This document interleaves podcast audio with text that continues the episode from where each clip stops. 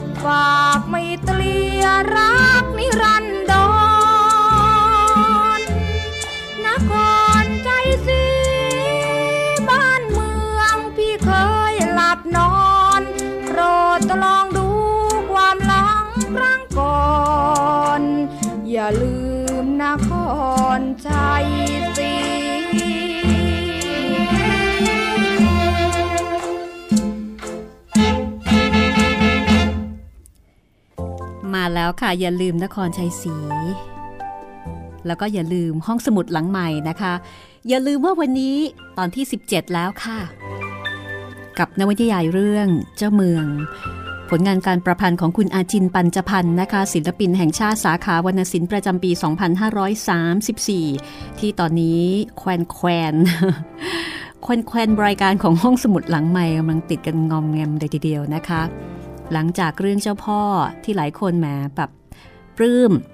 กรี๊ดกำนันพรมนะคะ เสือป่าพรม ผู้สุดแสนจะเท่ มาถึงตอนนี้ก็หลายคนอาจจะมีกรี๊ดขุนบรรจง เอ๊ะมีบ้างไหมเนี่ย คือถ้าเกิดว่ากันถึง character บุคลิกนี่กำนันพรมน่าจะเป็นที่กรี๊ดของสาวๆ มากกว่านะคะ ออกแนวแบดบอยเล็ก แต่ว่าขุนเบญจงเนี่ยเป็นขุนนางตรงฉิน ซื่อสัตย์สุจริต แล้วก็เป็นมิสเตอร์เป๊ะนะคะ เป็นคนของแผ่นดิน เป็นข้าราชการที่ดี แล้วก็ถ้าไม่นับเรื่องแม่ผาดนะก็ก็ก็ไม่ถือว่าเป็นคนเจ้าชู้นะ เพราะว่าตลอดชีวิตก็รักเดียวใจเดียวแล้วก็อออยู่กับแม่ปลาย จิตใจเนี่ยก็ทุ่มเทให้กับงานราชการ วันนี้ถึงตอนที่ 17 แล้วนะคะ เรื่องนี้ฟังแล้วได้อะไรหลายอย่างนะคะ ทั้งบันเทิงแล้วก็ความรู้ด้วยอะทวนความเดิมกันสักนิดค่ะ ความเดิมตอนที่แล้วขุนบรรจงย้ายไปเป็นประหลัดจังหวัดที่นครปฐมก็ถือว่าเป็นการก้าวไปข้างหน้าก้าวสำคัญ เป็นความเจริญนะคะที่น่าชื่นใจของขุนเบญจง ผู้ซึ่งไต่เต้าตัวเองมาจากประหลัดสำรอง จากการสอบเข้ารับราชการได้ด้วยตัวเอง พอมาเป็นประหลัดจังหวัดแล้วก็กลับมากินตำแหน่งที่นครปฐมซึ่งก็ถือได้ว่าเป็นถิ่นเก่าที่เคยมาเป็นในอำเภอเมือง จังหวัดนครปฐมนะคะ ในฐานะประหลัดจังหวัดขุนบรรจงก็ต้องไปตรวจราชการ ซึ่งถือเป็นหน้าที่สำคัญ ไปตรวจราชการตามอำเภอต่างๆ แล้วก็ต้องทำรายงานส่งจังหวัด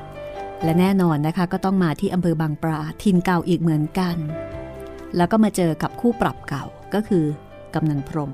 ซึ่งตอนนี้ไม่ได้เป็นนายพรมเสือป่า แต่ว่าเป็นกำนันพรมผู้ยิ่งใหญ่กำนันพรมเชิญขุนบรรจงไปที่บ้าน บอกว่าจะขอเลี้ยงรับรอง ให้ไอราชมาเชิญ แต่ขุนบรรจงมีหรือที่จะไป ขุนบรรจงกลับแผลงฤทธิ์เป็นฝ่ายเรียกกำนันพรมมาชี้แจง ความไม่เรียบร้อยของเอกสารทางราชการแทน กลายเป็นว่ากำนันพรมต้องเป็นฝ่ายเข้าพบขุนบรรจง คือกำนันต้องมาเข้าพบปลัดจังหวัด ไม่ใช่กำนันเป็นฝ่ายเรียกปลัดจังหวัดไปที่บ้านนะคะ และหลังจากนั้นขุนบรรจงก็ตรวจราชการโดยมิได้แยแสกำนันพรมเลย แม้แต่น้อยค่ะ นอกเหนือจากกรณีของขุนบรรจงได้พบกับกำนันพรมคู่ปรับเก่าแล้วนะคะ ตอนที่แล้วก็มีประเด็นเรื่องของสงครามอินโดจีน ที่ทำให้เเกิดการเดินขบวนเป็นครั้งแรกในประวัติศาสตร์ไทยนะคะ เป็นการเดินขบวนให้กำลังใจแก่รัฐบาล แล้วก็เป็นเรื่องที่เกลียวกราวกันทั้งกรุงเทพ เป็นเหตุการณ์ที่เราเนี่ยมี ปัญหานะคะกับฝรั่งเศส แล้วก็นิสิตนักศึกษานักเรียนนับพันๆก็พากันเดินขบวน เพื่อที่จะประท้วงฝรั่งเศส แล้วก็ให้กำลังใจหลวงพิบูลสงคราม นายกรัฐมนตรีในขณะนั้น ขุนบรรจง ก็ได้รับผลกระทบจากเหตุการณ์ครั้งนี้ค่ะ คือได้รับคำสั่งให้ไปช่วยราชการชายแดนจังหวัดจันทบุรี ที่กำลังมีเหตุการณ์สงคราม เพราะว่าปลัดจังหวัดคนเดิมคนเดียวเนี่ยไม่พอขุนบรรจงก็เดินทางไปโดยให้แม่ปลายออยู่ช่วยเหลือ กิจกรรมสาธารณะสงเคราะห์ต่างๆ อยู่ที่จังหวัดนครปฐมสงครามอินโดจีน สงบเมื่อวันที่ 11 มีนาคม 2484 นะคะขุนบรรจง ปลัดจังหวัดนครปฐมเดินทางกลับที่ตั้ง เขาได้รับเหรียญชัยสมรภูมิ ตอบแทนความดีความชอบ คุณนายปลายได้เหรียญช่วยราชการเขตภายใน ก็เรียกว่าขุนบรรจงก็ทำความดีความชอบนะคะ อย่างมากมาย คุณนายปลายก็ไม่น้อยหน้าสามีเช่นกัน เอาละค่ะ วันนี้จะเป็นบทที่ 63 ที่ชื่อว่า สงครามโลกครั้งที่สอง เรื่องราวจะเป็นอย่างไรนะคะ ติดตามได้เลยค่ะ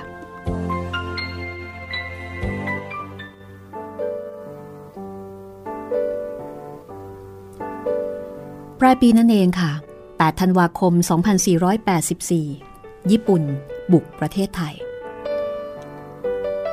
ขุนบรรจงถูกข้าหลวงเชียงใหม่เจาะจงขอตัวไปยังกระทรวงให้ขึ้นไปช่วยราชการอีกครั้งหนึ่ง เพราะว่าถูกใจ ถูกใจถูกฝีมือมาตั้งแต่ครั้งศึกอินโดจีนจันทบุรีขุนบรรจงนึกถึงใบเซียมซีนะคะ งัดออกมาอ่านดูอีกครั้งหนึ่ง ก็พบว่ามีข้อความดังนี้ค่ะ แล้วได้พักสักช่วงล่วงเวลา จะลอดถ้ำคูหาไปไกลถิ่น ขึ้นเหนือเข้าเมืองเรืองระบิน พอตื่นฟื้นจะได้ยินซึ่งปืนไฟจะถูกต้องตรงเป๊ะอะไรขนาดนี้นะคะ ใบเซียมซี 8 ธันวาคม 2484 ญี่ปุ่นบุกไทยในขณะที่ตอนนั้นเนี่ยกำลังเตรียมงานรื่นเริง เตรียมฉลองรัฐธรรมนูญในวันรุ่งขึ้น รัฐบาลก็ต้องสั่งงดงานทั้งหมด นายกรัฐมนตรีหลวงพิบูลสงคราม โอนอ่อน เพื่อเห็นแก่แสนยานุภาพของญี่ปุ่น ซึ่งบุกเข้ามาทั้งทางบกและก็ทางทะเล แล้วก็บุกถึงทำเนียบรัฐบาล เอาสมุไรจี้นะคะ ขอเดินทัพผ่านไทย ทางตะวันตกไปบุกพมา่า ทางใต้ ไปฮุบปีนังสิงคโปร์ ทางเหนือจะยันกับกองทัพจีน ผู้แทนรัษฎรและก็รัฐมนตรีแบ่งเป็นสองฝ่าย ฝ่ายหนึ่งเห็นตามนายกรัฐมนตรี ซึ่งมีนายทหารใหญ่เป็นพวก แต่ก็มีนักรบหลายคนเสียใจที่ต้องวางอาวุธ อีกฝ่ายหนึ่งเห็นควรให้รบ สู้ไว้ลายชาติไทยให้มันรู้แพ้รู้ชนะกันไปเลย แต่หลวงพิบูลสงครามนายกรัฐมนตรีบอกว่า เราจะเอาเมืองไทยไปเผาเสียในวันสองวันไม่ได้ ต้องเก็บไว้เพื่อแก้ไขในวันข้างหน้า นี่เป็นอมตะวาจาที่กล่าวไว้ในที่ประชุมสภาผู้แทนในช่วงเวลาหน้าสิวหน้าขวานเช่นนั้นนะคะ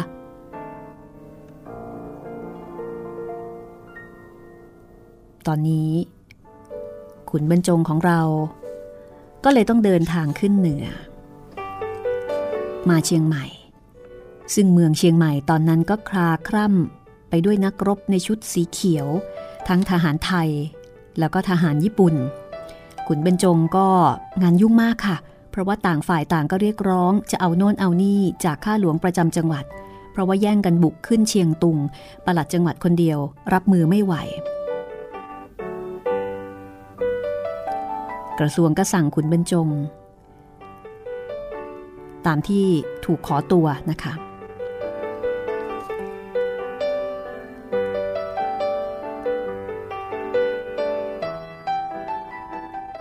ในขณะที่ปลัดจังหวัดตัวจริง ไว้วางใจให้ขุนบรรจงทำงานได้อย่างเต็มที่ คือวางใจให้ถึงขนาดที่ว่าให้ขุนบรรจงเซ็นคำสั่ง ทั้งสั่งเกณฑ์แล้วก็สั่งจ่าย เพราะว่าตอนนั้นทั้งจังหวัดอำเภอตำบล ตลอดไปจนถึงหมู่บ้านในเชียงใหม่ ก็สับสนวุ่นวาย เดือดร้อนกันไปทั่วแล้วค่ะ คือทหารไทยกับทหารญี่ปุ่น ก็มีการเรียกร้องขอสิ่งต่างๆ อย่างเช่น ทหารไทย ขอไม่ไผ่ใบตองมุงหลังคาที่ตั้งกองบัญชาการสนามชั่วคราว ส่วนฝ่ายญี่ปุ่นขอโรงเรียน อาคารถาวรนนะคะ เพื่อให้ทหารเนี่ยพักเมื่อไม่ได้ ก็ยื่นขอเสา กระดานไม้จริง กระเบื้อง ตับจากบอกว่าจะสร้างเอง ทหารไทยเบิกข้าวสาร ทหารญี่ปุ่นก็ขอบ้าง ไทยเกณฑ์คนนำทาง ญี่ปุ่นก็เกณฑ์คนนำทางจังหวัดต้องทำงานแบบไม่หยุดมือทั้งกลางวันกลางคืน อำเภอ กิ่งอำเภอมีมากกว่า 15 แห่ง ออกคำสั่งแต่ละครั้งต้องหมุนโรเนียวแจกกระดาษไม่รู้ว่าเท่าไหร่ต่อเท่าไหร่ นอกจากนี้อำเภอแต่ละอำเภอก็มาขอคำปรึกษาจากทางจังหวัดนะคะอำเภอนั้นขอเชิญปรึกษาอำเภอนี้ขอคำสั่งด่วนอำเภอโน้นสั่งจ่ายค่าแรงค่าสิ่งของสเสบียงให้พ่อค้าผู้รับเหมามาเบิกที่จังหวัด อำเภอโน้นออขอเบิกจ่าย ค่าจ้างวัวที่เอามาเทียมเกวียน ค่าล่อค่าลาที่เกณฑ์มา คือมันมีเรื่องเยอะมากนะคะ ที่จะต้องเซ็นสั่งจ่ายเซ็นอนุมัติ คุณบรรจงเนี่ยหนักใจมาก หนักใจเรื่องเงิน เพราะว่ามีบทเรียนมาแล้ว คือถ้าทำไม่เรียบร้อยขาดตกบกพร่อง ก็จะเสียหายแก่ราชการและตัวเองก็จะมีความผิดด้วย แต่ทีนี้ในภาวะสงครามหน้าสิวหน้าขวานแบบนั้น ต้องตัดสินใจด่วน รอไม่ได้ ไม่มีเวลาจะทบทวนสอบสวน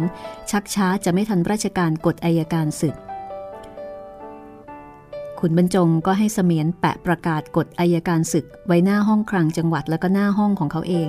เพื่อปราบผู้นวงเหนี่ยวการถูกเกณฑ์แล้วก็ปราบผู้เบิกเงินอย่างทุจริตไปพร้อมกันนะคะ คือประกาศเอาไว้ว่า ทุกคนต้องบริสุทธิ์ เพราะมุ่งหน้าทำราชการในยามคับขัน คือขุนบรรจงเนี่ยบริสุทธิ์แน่นอน แต่คนอื่นนี่ก็ไม่รู้ล่ะ ทีนี้ในการปราบปรามผู้ที่เบิกเงินอย่างทุจริตนั้น เขาก็กระทำอย่างเด็ดขาดไม่ปราณีใคร ขณะนั้นเขาเซ็นจ่ายเงินของชาติไปไม่รู้ว่าเท่าไหร่ต่อเท่าไหร่นะคะ คือเซ็นอนุมัติเนี่ยเยอะมากแต่ก็ไม่เคยมีอะไรด่างพร้อยเสียหายเลยแม้แต่เรื่องเดียว เพราะว่าคลังจังหวัดเก่ง งานเดินเร็ว แล้วก็ท่านข้าหลวงก็เปิดทางสะดวกให้แก่เขา พอมีเวลาว่าง ขุนเบญจงก็จะออกเที่ยวดูบ้านเมือง ซึ่งเขาได้บันทึกเอาไว้ว่า จังหวัดเชียงใหม่ กว้างขวางใหญ่โต ความสะอาดของเขาดี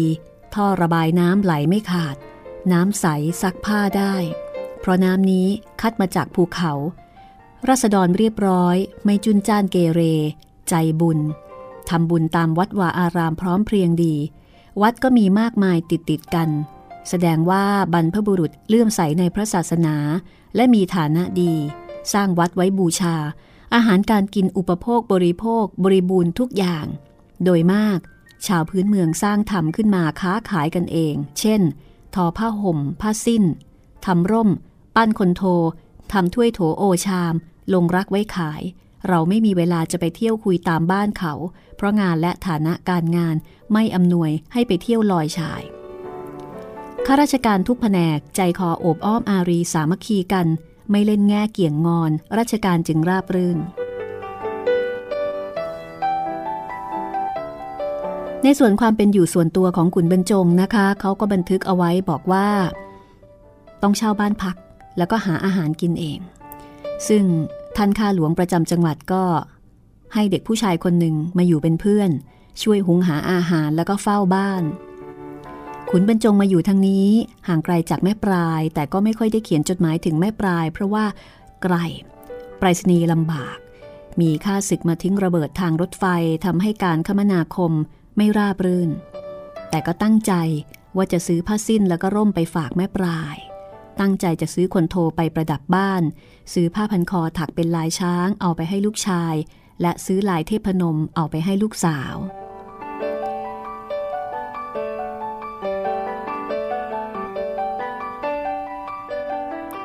เชียงใหม่ตอนนั้นก็รับบทหนักแล้วค่ะ เพราะว่าเครื่องบินอเมริกันมาทิ้งระเบิดที่สนามบินสนันวันไหวคนแตกตื่นกันไปทั้งเมือง เป็นครั้งแรกในประวัติศาสตร์ของที่นี่ซึ่งว่างศึกสงครามมานานแสนนานนะคะ ขุนบรรจงไปตรวจที่เกิดเหตุ แล้วก็พบสะเก็ดระเบิดแตกเป็นชิ้นขนาดฝ่ามือเด็ก เป็นคมจักรรอบตัว คมกว่ามิดโกน ทั้งๆทที่เป็นชิ้นหนา ก็เก็บเอาไว้หนึ่งชิ้น ตั้งใจจะให้ลูกหลานในภายหน้าได้ดู คุณบรรจงช่วยราชการอยู่เชียงใหม่ครึ่งปีทางจังหวัดนครปฐมก็ทวงตัวให้กลับมาปฏิบัติหน้าที่ที่นครปฐมเหมือนเดิมนะคะ เพราะว่ามีราชการพิเศษที่สำนักนายกสั่งหลายเรื่อง เช่น ให้ตรวจตราเร่งรัด เกี่ยวกับเรื่องการทำสวนครัว เลี้ยงสัตว์ ให้ขุดหลุมหลบภัย ให้ตรวจตราการพรางไฟ ให้วางมาตรการรักษาความปลอดภัยสาธารณูปโภค เช่น โรงไฟฟ้าและโรงประปา แล้วก็ตรวจตราการประดมพลที่ตกหล่น แล้วก็ให้เร่งตั้งบริษัทจังหวัด ดังนั้นหนึ่งกรกฎาคม 2485 ขุนบรรจงก็เดินทางกลับจังหวัดนครปฐม พร้อมด้วยพระพุทธรูปบูชาที่เสมียนตราจังหวัดเชียงใหม่มอบให้หนึ่งองค์ เป็นพระสมัยเชียงแสนหน้าตักกว้าง 5 เซนติเมตร เนื้อสำริดเงิน และเงินเดือนขึ้นค่ะ เงินเดือนขึ้นไปถึง 320 บาท ชั้นเอก อันดับหนึ่ง เขาได้ข้ามแม่น้ำสามสาย ไปจันทบุรี และได้มุดถ้ำขุนตาลขึ้นเหนือตามใบเสียมสีแล้ว อายุก็ 46 แล้ว อีกสองปีจะครบสี่รอบ ซึ่งหลวงพ่อองค์พระทำนายว่าจะสิ้นเคราะห์แล้วได้โชคลาภโชคลาภมาแล้วค่ะทันคาหลวงนครปฐมมีหนังสือราชการถึงกระทรวง ว่าขุนบรรจงนั้นมีประวัติการทำงานดีเยี่ยม ถึงระดับเข้าสมัครสอบเป็นข้าหลวงประจำจังหวัดได้ ขอส่งตัวไปเข้าสอบในกรุงเทพ ขุนบรรจงพาแม่ปลายเมียคู่ทุกข์คู่ยาก ไปไหว้ลาหลวงพ่อองค์พระเพื่อที่จะพากันเข้ากรุงเทพ แม่ปลายก็ชวนผัวบอกว่า ท่านขุนเสี่ยงเซียมซีสิคะ ไม่ต้องแล้ว ได้สอบคราวนี้อ่านตำราดีกว่า แม่ปลายเสี่ยงสิ ฉันเก็บใบเก่าไว้ คู่ทุกคู่ยากจนวันตาย ลูกหญิงจะได้มีชื่อเสียง แต่ลูกชายหัวปีจะดื้อถ้าห่างแม่ ใบนี้ดีแล้วค่ะ แล้วนี่ฉันก็จะได้ไปเยี่ยมลูกแล้ว คือแม่ปลายเนี่ย ชอบใบนี้พอใจแล้วนะคะ ถูกใจ ก็ไม่เสี่ยงกัน การสอบเป็นข้าหลวงประจำจังหวัด มีสอบข้อเขียน ต้องแสดงปาฐกถา แล้วก็สัมภาษณ์ โดยมีรัฐมนตรีว่าการเป็นประธาน ปลัดกระทรวง และอธิบดีหลายกรมมาเป็นกรรมการ วันแรกสอบข้อเขียนหลายข้อ แล้วก็ให้เขียนแผนที่ประเทศไทย รุ่งขึ้นท่านประธานบ่นต่อหน้าผู้เข้าสอบว่า มีคนเขียนแผนที่เอาภูเก็ตมาไว้ในอ่าวไทย ถ้าแบบนี้แล้วก็ต้องสอบตกแน่นอนนะคะ ท่านบอกว่าแผนที่ประเทศไทยแผ่นใหญ่ มีแขวนไว้ในห้องสอบ คนที่ตื่นเต้นก็ไม่ได้ดูเป็นต้นแบบ คือบางที คนเก่งๆหลายคนก็อาจจะตกม้าตายเอาแบบง่าย ๆ เลยก็ได้นะคะ อย่างเช่นเอาภูเก็ตมาไว้ในอ่าวไทยเป็นต้น วันรุ่งขึ้น หลังจากสอบข้อเขียนเสร็จเรียบร้อยนะคะ ก็มีการสอบแสดงปาฐกถา ขุนบรรจงเป็นคนแรกค่ะ ที่ได้ขึ้นพูดต่อหน้าคณะกรรมการ เขาไม่มีการประมาเลยนะคะ จบแล้วรัฐมนตรี ถามว่าก่อนมาพูด จดบันทึกเอาไว้ก่อนหรือเปล่าขุนบรรจงก็ตอบตามตรงบอกว่า จดบันทึกย่อๆเอาไว้ แล้วก็จะหยิบในกระเป๋าเสื้อ ให้กรรมการดู กรรมการก็บอกว่าไม่ต้อง แล้วก็ชมว่าซื่อสัตย์ดี ต่อมาจากปาตกถานะคะก็เป็นการสอบสัมภาษณ์ ก่อนเข้าสอบ ขุนบรรจง นั่งอยู่หน้าห้องท่านขุน ซึ่งเคยมารักษาการแทนข้าหลวงประจำจังหวัดนครปฐมอยู่คราวหนึ่ง ท่านขุนก็ล้อขุนบรรจงว่าไงขุนบรรจงเขาว่าเก่งนักเหรอ ขุนบรรจงก็ตอบอย่างเจียมตัวว่าแหมถ้ามันจะดีทีจะเหลวก็ไม่ทราบนะครับ ท่านขุนท่านนั้นก็หัวเราะชอบใจว่าขุนบรรจงน่ารักเป็นคนถ่อมตัวนะคะในวัฒนธรรมไทยไม่ว่าจะเก่งอย่างไรนะคะ ผู้หลักผู้ใหญ่ก็ไม่ชอบคนกลาง ชอบคนที่ถ่อมตัวถล่มตัวไว้ก่อน ทีนี้เมื่อถึงตอนเข้าสัมภาษณ์ รัฐมนตรีว่าการก็ถามคำถามหนึ่งว่า จะให้เป็นข้าหลวงชอบไหม ขุนบรรจงตอบผิดหลักสามัญธรรมดาไปว่า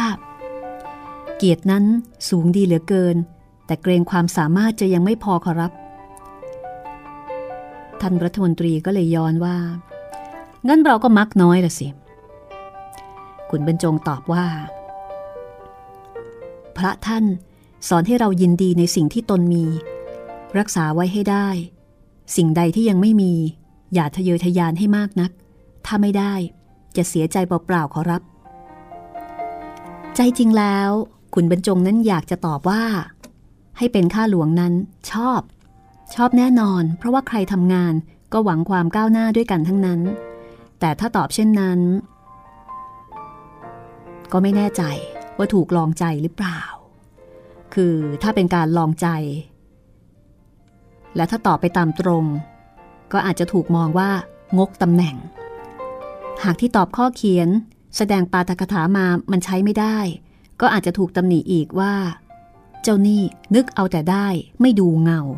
คือถ้าตอบไปแบบนั้นเนี่ยเหมือนกับจะมีแต่เสียกับเสีย คือถ้าคุณสมบัติไม่ถึงผลงานไม่ดี ก็จะโดนตำหนิเอาอีกนะคะ ก็เลยต้องตอบไปแบบถล่มตัว คุณบรรจงได้ใบเซียมซีหลวงพ่อพระปฐมเจดีตรงเป๊ะมาทุกข้อ ตอนนี้กำลังถึงข้อสุดท้ายค่ะที่ว่า ปัทพินถิ่นฐานสถานสะเทือน กว่าจะถึงปีเดือนได้เป็นใหญ่ ลำบากกายแต่สบายซึ่งจิตใจจึงจะถึงธงชัยได้แน่เอ่ยปัทภีสะเทือนนั่นก็คือเหตุการณ์ที่ญี่ปุ่นบุก เกิดสงคราม เขาได้ประสบเหตุการณ์เครื่องบินฝ่ายพันธมิตร มาทิ้งระเบิดสนามบินเชียงใหม่ ก็ถึงขั้น ปัตภีถิ่นฐานสถานสะเทือนแล้วค่ะ กว่าจะถึงเดือนปีที่จะได้เป็นใหญ่ ก็คือการที่เขาต้องลำบาก ไปในหลายท้องถิ่น คือจันทบุรี แนวรบอินโดจีนและเชียงใหม่ เวทีแห่งการชิงไหวชิงพริบ ของกองทัพญี่ปุ่น จึงจะถึงธงชัย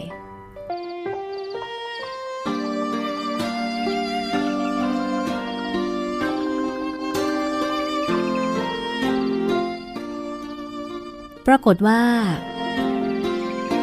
สอบคราวนี้ ขุนบรรจงของเรา ได้บรรจุเป็นข้าหลวงประจำจังหวัด ขึ้นทะเบียนสำนักปลัดกระทรวง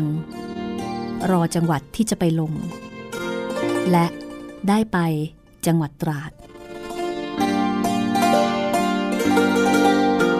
เป็นเรื่องที่น่ายินดี แต่ก็มีเรื่องให้ต้องจัดการอีกมาก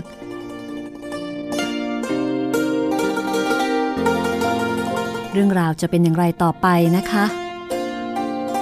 ช่วงหน้าไปแสดงความยินดีกับคุณบรรจงนะคะ แล้วก็ตามติดชีวิต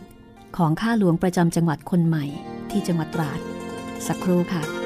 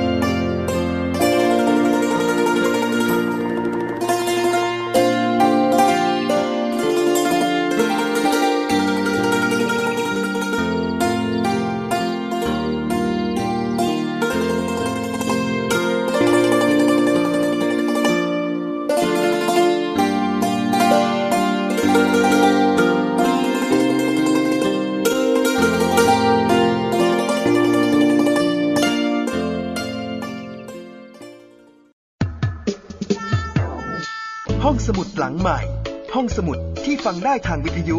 กับรัศมีมณีนิน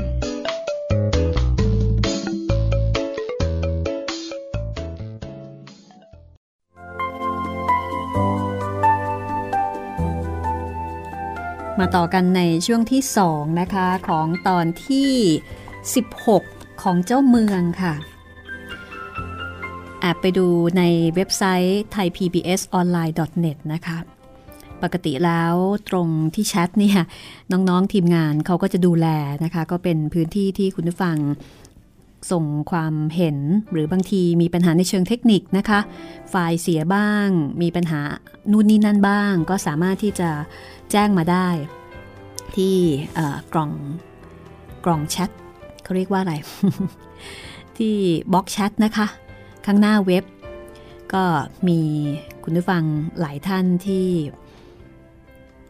ส่งข้อความนะคะเกี่ยวกับห้องสมุดหลังใหม่ คุณสิงห์ก็บอกว่า ตอนนี้ฟังตามทันแล้วห้องสมุดหลังใหม่ วันนี้ขอฟังสดๆสักวันครับ อันนี้เขียนไว้เมื่อวันที่ 16 นะคะ แสดงว่าที่ผ่านมาเนี่ยใช้วิธีดาวน์โหลดใช่ไหมแล้วก็ไล่ตามมาจนกระทั่งทันออตอนที่กำลังเล่าอยู่ คุณซินีนาฏบอกว่า ติดตามฟังเรื่องเจ้าพ่อเจ้าเมืองในรายการห้องสมุดหลังไม้ย้อนหลัง ช่วงพักกลางวัน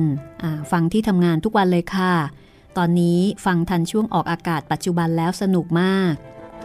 คุณกุ๊กก็บอกว่ารอฟังรายการห้องสมุดหลังไม้ค่ะ ลุ้นและก็ดาวว่าคุณบรรจงไม่ไปหาแม่ปลาย เพราะไปหาแม่ผาดหรือเปล่าคะ อันนี้อินมากเลยนะ คุณนบก็บอกชอบรายการห้องสมุดหลังไม้ฟังทุกวันเลย คุณ TUIE อ่านไม่ออกนะคะ ก็บ่นบอกว่าขุนเบญจงนะขุนเบญจงทำไมไม่มา อันนี้ก็น่าจะสืบเนื่องมาจากตอนที่แม่ปลายรอขุนเบญจงให้มาร่วมงานฉลองนามสกุลตอนนั้นหรือเปล่าคะที่ขุนเบญจงติดราชการไงมีการปล้นแล้วก็เลยมาไม่ทันนะก็แสดงว่าคุณผู้ฟังนี่ก็อินกันแบบ มิใช่น้อยเนาะคนจัดนี่ก็อินเหมือนกันอะเอาละตอนนี้ชีวิตของขุนบรรจงนะคะ ก็เริ่มที่จะหายใจหายคอกับเขาได้แล้วนะคะ แล้วก็เป็นการหายใจหายคอชนิดที่ว่า ไม่ธรรมดาทีเดียว เพราะได้บรรจุเป็นข้าหลวงประจำจังหวัด แล้วก็จะได้ไปกินตำแหน่งนี้ที่จังหวัดตราดไกลเอาเรื่องอยู่เหมือนกันนะคะ ติดตามฟังได้เลยค่ะ กับชีวิตของข้าหลวงประจำจังหวัดซึ่งก็คือเป็นเจ้าเมืองนั่นเองค่ะ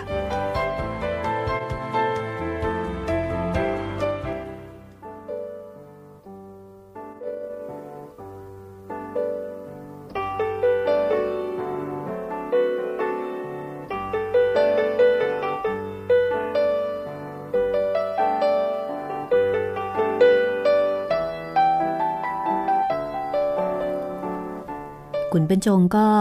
ใครครวญทบทวนนะคะ ว่าเขานั้นก็ถือว่าเป็นลูกบ้านนอกคนหนึ่ง เริ่มงานจากเสมียนฝึกหัด สอบเป็นประหลัดสำรองได้ ก็หิ้วกระเป๋าโปเก เดินทางไปอำเภอ ซึ่งอำเภอบางประมาตอนนั้นก็ไฟไหม้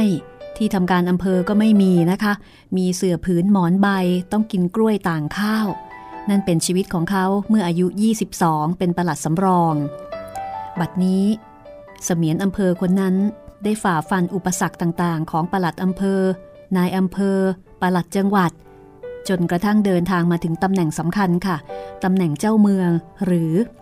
ที่เรียกชื่อใหม่ ว่าข้าหลวงประจำจังหวัด จะได้อยู่จวนเจ้าเมืองจังหวัดตราด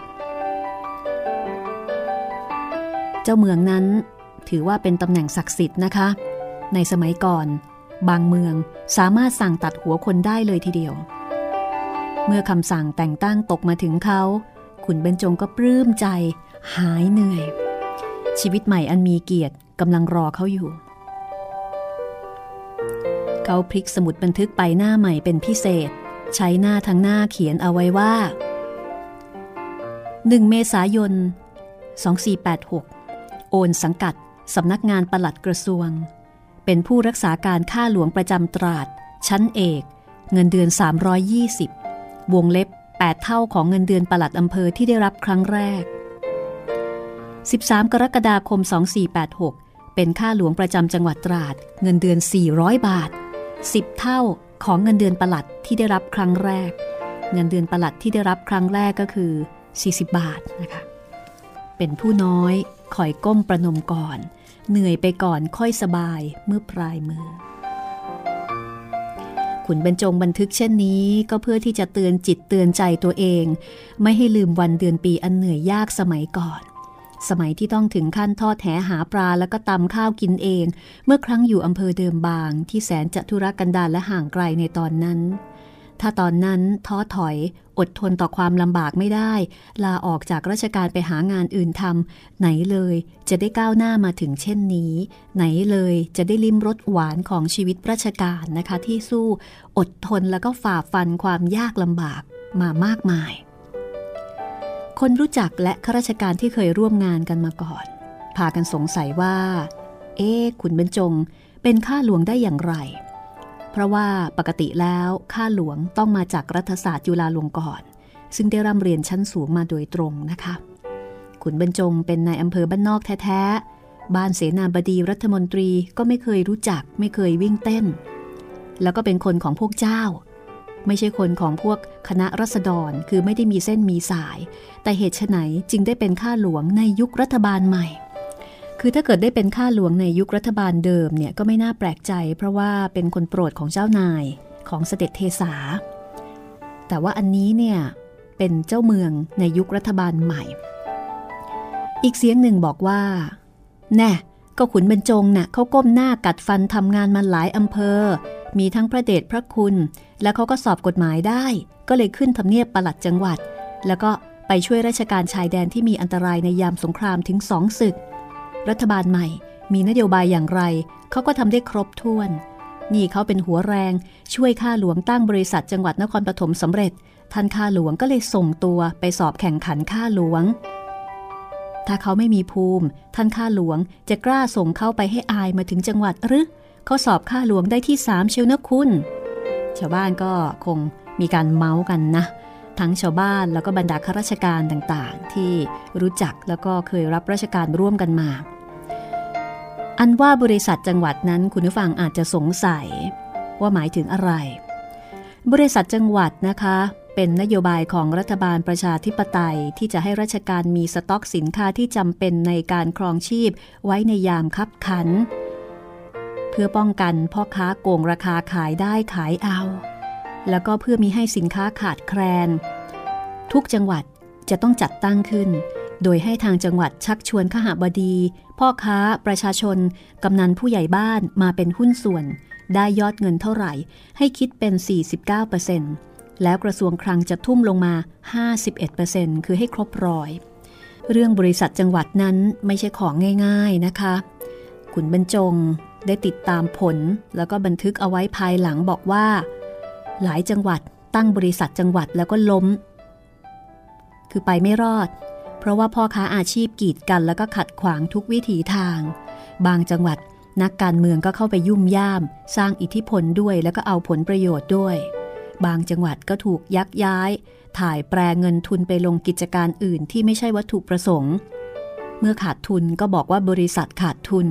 เมื่อกำไรในกิจการอื่นก็เข้ากระเป๋า บางจังหวัดส่วนเซจะล้มมิล้มแหลต้องแก้ไขกันวุ่น นโยบายนี้จึงไม่ก้าวหน้า อย่างมาก ก็ พอประคับประคองทรงอยู่พอเลี้ยงคนทำงาน น่าสังเกตว่า เมื่อบริษัทจังหวัดเรียกประชุมสมาชิกเพื่อแสดงงบดุลประจำปี ถ้ามีสมาชิกผู้ซื่อสัตย์ประท้วงว่า บริษัททำการผิดวัตถุประสงค์ จะทักท้วงขัดขวางยังไงก็ไม่สำเร็จ เพราะว่าผู้แทนกระทรวงการคลังนี่เป็นเสียงใหญ่ขุนบรรจงบันทึกว่าดังนี้พอเรียกประชุมใหญ่ก็ไม่มีใครอยากมาเข้าห้อง ไปนั่งคุยกันที่ร้านกาแฟดีกว่า สินค้าหลายอย่างนั้นผลิตโดยองค์การของรัฐบาล บริษัทซื้อในราคาถูกกว่าพ่อค้า จึงขายถูกกว่าพ่อค้า นี่คือทางชนะ แต่ที่ไหนได้ บริษัทกลับขายถ้วยชาม อ่างเคลือบ สุขภัณฑ์ เหล็ก ซีเมนต์น้ำมันเบนซิน ซึ่งสิ่งเหล่านี้ไม่ใช่สิ่งจำเป็นของรัษฎรชาวไร่ชาวนา หากเป็นของสำหรับผู้มีฐานะดีรัษฎรต้องการข้าวสาร ชาวนาต้องการจอบเสียม ปุ๋ย ชาวไร่ต้องการเมล็ดพันธุ์พืช สิ่งเหล่านี้กำไรน้อยทำงานเหนื่อย จึงค้าขายไม่ตรงกับวัตถุประสงค์ที่จะช่วยรัษฎรที่แท้จริง เคราะห์ดีที่หุ้นละสิบบาทเท่านั้น สมาชิกไม่เสียดาย เลิกก็เลิกไป ล้มก็ล้มไป ตกหนักที่ผู้ริเริ่มชักชวนรัษฎรมาลงหุ้น แล้วผลงานล้มเหลว ผู้ริเริ่มก็ถูกสมาชิกเยาะเย้ยแช่งด่า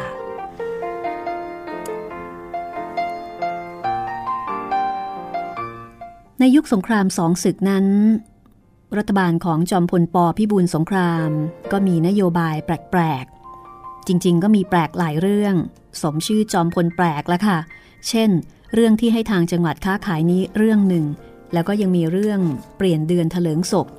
เรื่องให้ข้าราชการลาออกจากบรรดาศักดิ์ได้ ซึ่งก็ถือได้ว่าสะเทือนใจผู้ที่มีบรรดาศักดิ์กันมาก จึงให้ข้าราชการใช้บรรดาศักดิ์เป็นนามสกุลไว้ แล้วก็เรื่องให้ประชาชนตั้งชื่อให้สมเพศ ผู้ชายก็ให้ฟังเป็นผู้ชาย ผู้หญิงก็ให้ฟังแล้วก็ให้รู้เลยว่าเป็นผู้หญิงนะคะ เรื่องตัดตัวหนังสือไทยให้เหลือน้อยลงเพื่อให้เรียนง่าย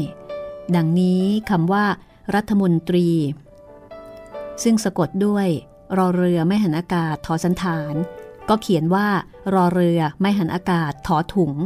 คือรัฐมนตรี แต่ว่าใช้ถอถุงสะกดตรงคำว่ารัฐ แปลว่าคนประจำรถไปเลย คือความหมายเปลี่ยนนะคะ แล้วก็มีเรื่องเร่งราววัฒนธรรมประจำชาติ เรื่องรัฐนิยม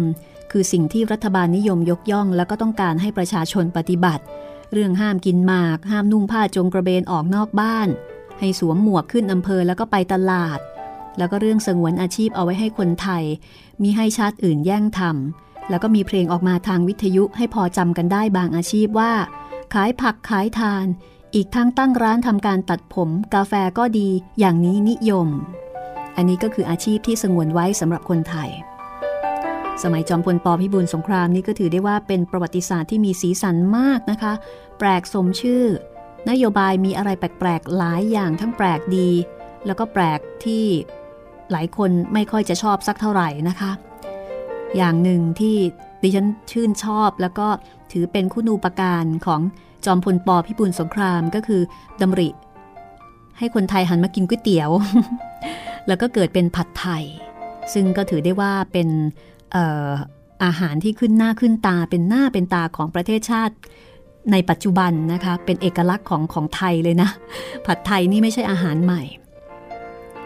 เป็นการผัดก๋วยเตี๋ยวแบบใหม่ ที่ก็เกิดขึ้นในสมัยจอมพลปพิบูลสงครามนี่แหละค่ะ ผัดก๋วยเตี๋ยวแบบไทย เพราะว่าก๋วยเตี๋ยวเป็นวัฒนธรรมที่มาจากจีนนะอันอันนี้นึกถึงจอมพลปอมากว่า อืถือเป็นคุณูปการแล้วก็เป็นผลงานที่ดีอย่างหนึ่งนะในสมัยนี้อะถ้าใครสนใจก็ไปหาประวัติศาสตร์อ่านเพิ่มเติมได้นะคะ ว่าในยุคนี้สมัยนี้ มีการบริหารบ้านเมืองอย่างไร มีนโยบายแปลก ๆ อะไรบ้าง น่าสนใจนะคะ โดยเฉพาะสำหรับคนรุ่นใหม่ กลับไปที่ขุนบรรจงของเราค่ะ ก่อนที่จะเดินทางไปรับตำแหน่งข้าหลวงประจำจังหวัดตราด ขุนบรรจงก็พาแม่ปลายนะคะไปกราบลาหลวงพ่อองค์พระปฐมเจดีย์เพื่อเดินทางไปจังหวัดตราด การเดินทางครั้งนี้ต้องขนของแบบทุลักทุเล เพราะว่าสมบัติเยอะนะคะ อยู่มาจนกระทั่งถึงอายุอนามขนาดนี้ ของสะสมก็มาก โต๊ะ ตู้ เตียง รูปถ่าย ชุดรับแขก ถ้วยชามหนังสือตำรับตำราเสื้อผ้าของใช้ ขนกันเป็นรถรถเป็นลังๆ แต่แม่ปลายเนี่ยเป็นผู้เชี่ยวชาญในการขนย้ายในการบรรจุหีบห่อย้ายบ้านมาแล้วหลายครั้งหลายที่ก็ทำได้เรียบร้อยดี ของสิ่งใดลงลังไหนก็จดลงสมุด แล้วก็เอาหมึกจีนเขียนเบอร์ตัวใหญ่ ๆ ที่บนฝาลังบ้าง ข้างลังบ้าง สิ่งใดเป็นเครื่องแก้ว กระจกเงา ถ้วยชามคนโทก็เขียนเพิ่มที่ข้างลังว่าระวังแตก สิ่งใดที่จะต้องขนย้ายในลักษณะตั้งตรง มิให้เอียง อย่างเช่นตะเกียง ตะเกียงชนิดต่างๆ โคมไฟ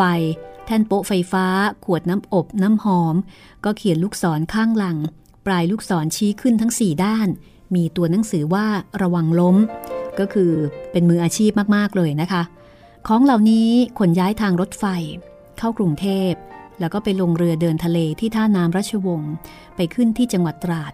พร้อมๆ กับท่านข้าหลวงคนใหม่ และคุณนายปลาย ตอนนี้ลูกชายคือพ่อเปรมบัญชาอายุ 15-16 แล้วค่ะกำลังเรียนเตรียมจุฬาลูกสาวอายุ 13กำลังเรียนมัธยมปีที่ 6 ฝากแม่ผาดกับหมื่นดำเอาไว้ ให้เรียนต่อไปในกรุงเทพไม่สามารถที่จะเอาลงเรือรอนแรมไปลำบากทางไกลด้วยกันได้ สรุปก็คือในชีวิตของขุนเบญจงกับแม่ปลายก็อยู่กันสองคนผัวเมีย ในขณะที่ลูกเนี่ยก็ห่างตัวนะคะ ส่วนใหญ่ลูกก็จะอยู่กับแม่ผาดแล้วก็หมื่นดำเพื่อให้เรียนหนังสือในกรุงเทพมีให้ต้องรอนแรม ระเหเร่ร่อนไปกับพ่อกับแม่ให้ลำบาก ในปี 2486 ค่ะ ในขณะที่เกิดสงคราม แล้วประเทศไทยจำใจต้องเข้าร่วมกับญี่ปุ่น ญี่ปุ่นได้มาลายู ปีนัง สิงคโปร์แล้วก็ฟิลิปปินส์มาตั้งแต่ปี 2484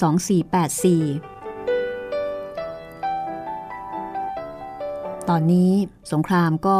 กำลังทวีความรุนแรง มีเรื่องที่แปลกนะคะว่าทางการและทั่วโลกเรียกว่าสงครามมหาเอเชียบูรพาหรือสงครามโลกครั้งที่สอง แต่ว่าคนไทยในยุคนั้นกลับเรียกกันติดปากว่าสงครามญี่ปุ่น ทั้งนี้เพราะว่าญี่ปุ่นบุกไทย แล้วก็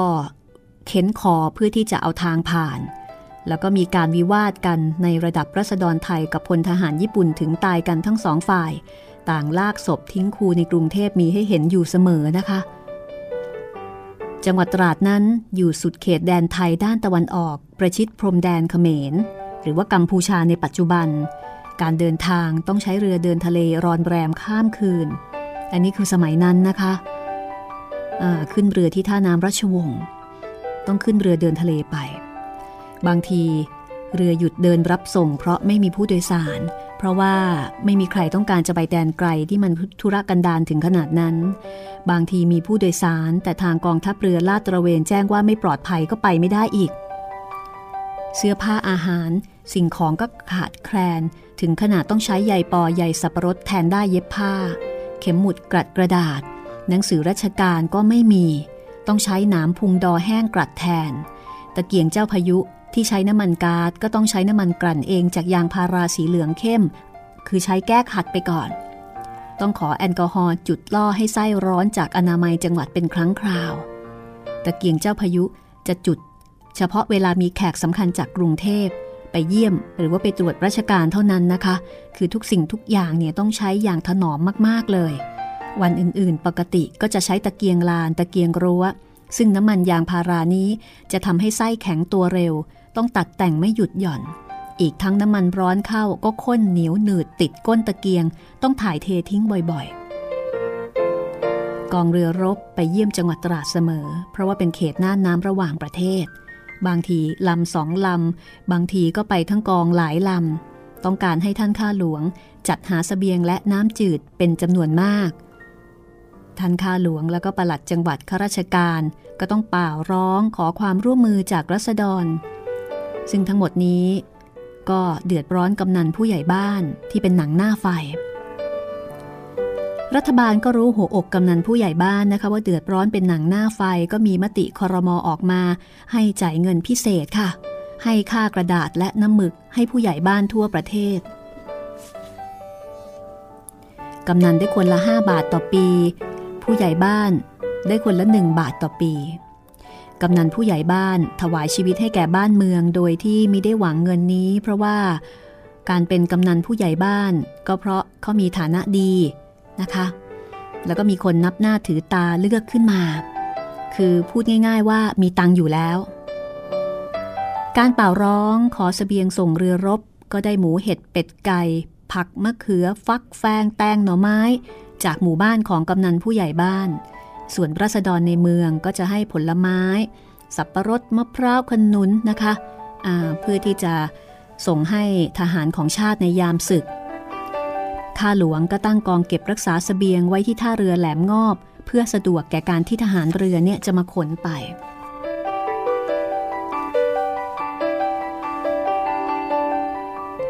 และบางทีก็ต้องมีการเลี้ยงทหาร ซึ่งท่านข้าหลวงก็จะเลี้ยงที่จวน ถ้ามาประดังพร้อมกันก็จัดเลี้ยงที่สารกลางนะคะ ทหารเรือตอบแทนจังหวัด ด้วยน้ำมันเบนซินเอาไว้ใส่รถของหลวงแล้วก็ของข้าหลวง แต่ทหารเรือให้น้ำมันไว้คราวละ 20 ลิตรเท่านั้น เมื่อส่วนราชการอื่นมาขอยืมรถท่านข้าหลวงก็ต้องให้รถไปทั้งน้ำมันด้วย แบ่งกันไปตามวิสัยข้าราชการซึ่งอยู่สุดโต่งไกลหูไกลตารัฐบาล และทหารเรือนั้นก็ใจกว้างเสมอ มีการเชิญเลี้ยงตอบแทนบนเรือรบ แล้วก็คาดคันให้ข้าราชการไปทุกคนเหล้าดีๆ ของทหารเรือก็มีมาก ส่วนเหล้าบนบกก็มีแต่ของอินโดจีนฝรั่งเศส ขาดแคลนถึงขนาดต้องเอาเหล้าโรง ใส่เขาเรียกว่าซัมยุงเพื่อดับกลิ่นฉุนเขย่าขวดแล้วเป็นสีเหลืองเข้ม พออาศัยกินแล้วก็เลี้ยงแขกก็ไม่ถือสากันละค่ะในยามศึกยามสงคราม แล้วก็มีเรื่องสำคัญ คือสิบตำรวจเอกที่เขาสมิง ยิงร้อยตำรวจโทหัวหน้าสถานีตาย แล้วก็หลบหนีไม่เข้ามอบตัว อันนี้ก็คือเหตุการณ์ที่เกิดขึ้นที่จังหวัดตราดนะคะ ท่านขุนบรรจงข้าหลวงประจำจังหวัด ถือว่าเป็นเรื่องที่แตกร้าวในวงการปกครองปราบปรามอย่างอุกฤษทีเดียว แล้วก็ถือเป็นความด่างพร้อยในเกียรติภูมิของมหาดไทยกับการที่สิบตำรวจเอก ยิงร้อยตำรวจโทซึ่งเป็นหัวหน้าสถานีตายตำรวจผู้น้อยฆ่าตำรวจผู้ใหญ่ หัวหน้าถูกละเมิด คือเหตุการณ์แบบนี้จะมีผลให้รัษฎรเนี่ยรวนเรไม่มีที่พึ่งไม่มีหลักยึด ยิ่งในภาวะศึกสงครามนะคะ ก็อาจจะเกิดการระสำระสายเสียขวัญ เกิดเป็นศึกภายใน เป็นช่องทางให้ผู้บัญชาการศึกภายนอกช่วยโอกาสแผ่อิทธิพลเข้ามาท่านข้าหลวงจึงออกไปยังที่เกิดเหตุด้วยตัวเอง เพื่อให้เห็นกันทั้งจังหวัดนะคะว่าออกศึกเอง ด้วยความห่วงใหญ่ผู้น้อย ไปดูเองเลย จากประจำวันบนโรงพัก บันทึกเหตุยิงกันตาย เวลาวันที่สถานที่ผู้ยิงผู้ถูกยิง ซึ่งมีแต่เนื้อหา แต่ว่ายังไม่ได้มีการสอบสวนพยานผู้เห็นเหตุการณ์ แล้วก็ผู้ยิงเนี่ยก็หลบหนีไปตำรวจบนโรงพักนั้น เหลือชั้นนายอีกคนเดียวก็คือ ร้อยตำรวจตรี นอกนั้นก็ล้วนเป็นพลตำรวจอีก 8-9 คน มีนายสิบตำรวจอีกสองคน ร้อยตำรวจตรีผู้นั้นก็เพียงแต่เขียนรายงานส่งยังจังหวัด แล้วก็ต้องไปเอาใจใส่ปลอบโยนครอบครัวผู้ตายแล้วก็ช่วยจัดงานศพขุนบรรจงก็เห็นใจร้อยตำรวจตรีผู้รับผิดชอบคดีนี้ เพราะว่าชีวิตชนบทนั้นเมื่อเกิดเหตุล้มตายขึ้นมา ประเพณีจัดงานศพก็จะเป็นเรื่องสำคัญ ส่วนการติดตามฆาตกรก็ใช้พลตำรวจที่คล่องๆลูกบ้านเดียวกันตามไปสืบสอบ แต่ถ้าขุนบรรจงพลอยโอเอไปด้วย ก็จะต้องถูกกรมตำรวจเร่งรัดจี้ชัยเอาแน่ ๆ และอีกประการหนึ่งตำรวจก็คือชีวิตวิญญาณของเขานั่นเอง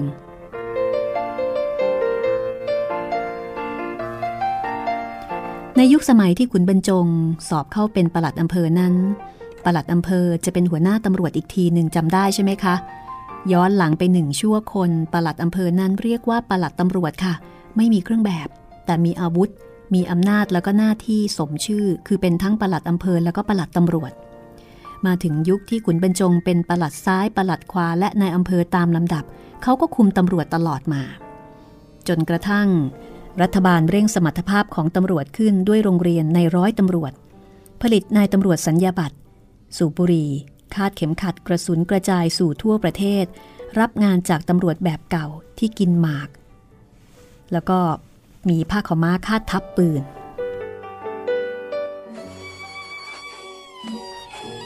ต่อมามหาไทยก็โอนอำนาจสอบสวนให้แก่ตำรวจทุกอำเภอเมือง ขยายเป็นทุกอำเภอทั่วราชอาณาจักร โดยให้ทางอำเภอยังมีอำนาจทวงดุลการสอบสวนอยู่บ้าง คือให้ปลัดอำเภอร่วมเป็นคณะสอบสวนด้วย ขุนเบญจงเป็นปลัด เป็นนายอำเภอในระบบเดิมมาจนกระทั่งตำรวจเนี่ยเพิ่งจะแยกตัวไปเมื่อเขาเป็นปลัดจังหวัด ตอนนี้เขาเป็นข้าหลวงอำนาจปราบปรามสอบสวนเป็นของตำรวจทั่วประเทศแล้วนะคะ แต่เขาก็เป็นผู้รับผิดชอบความสงบเรียบร้อยของจังหวัด ไม่ว่าแขนงไหนกระทรวงไหน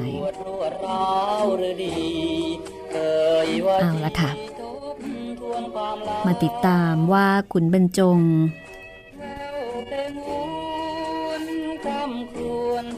จะเจอเจอ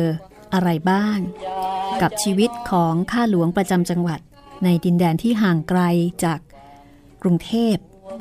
นะคะ เพราะว่าตราดในยุคนั้นนี่ถือว่าห่างไกลแล้วก็ไปมาลำบาก แล้วก็ธุรกันดารขัดสนขัดแคลนเข้าของเครื่องใช้มาก ๆ เลย ก็ติดตามได้ในตอนต่อไปนะคะ เจ้าเมืองผลงานของคุณอาจินปัญจพันธ์ค่ะ วันนี้ ลาคุณผู้ฟังไปก่อน สวัสดีค่ะยังรักฝังใจจดจำได้ดีที่ลองใจยอดรักของพี่ คนดีอย่าด่วนวันไหวจงทบทวนใครครวนน้องพี่เนื้อทองทั้งสองบางนี้ ก็เหมือนพี่ และน้องร่วมใจ นครชัยศรีน้องพี่ก็มีความหมายสามพรานเนื้อทองน้องใหม่ ที่ฝากใจหวังเชื่อมสัมพันธ์น้องเนื้อนวลอย่าควรหวนหาย ไม่เคยมองน้องข้ามไปแบ่งดวงใจรักเธอเท่ากันอย่ามันมองข้องใจกันเลยแจ่มจันทร์ด้วยดวงใจพี่ยังรักมัน ทั้งสามพรานนครชัยศรี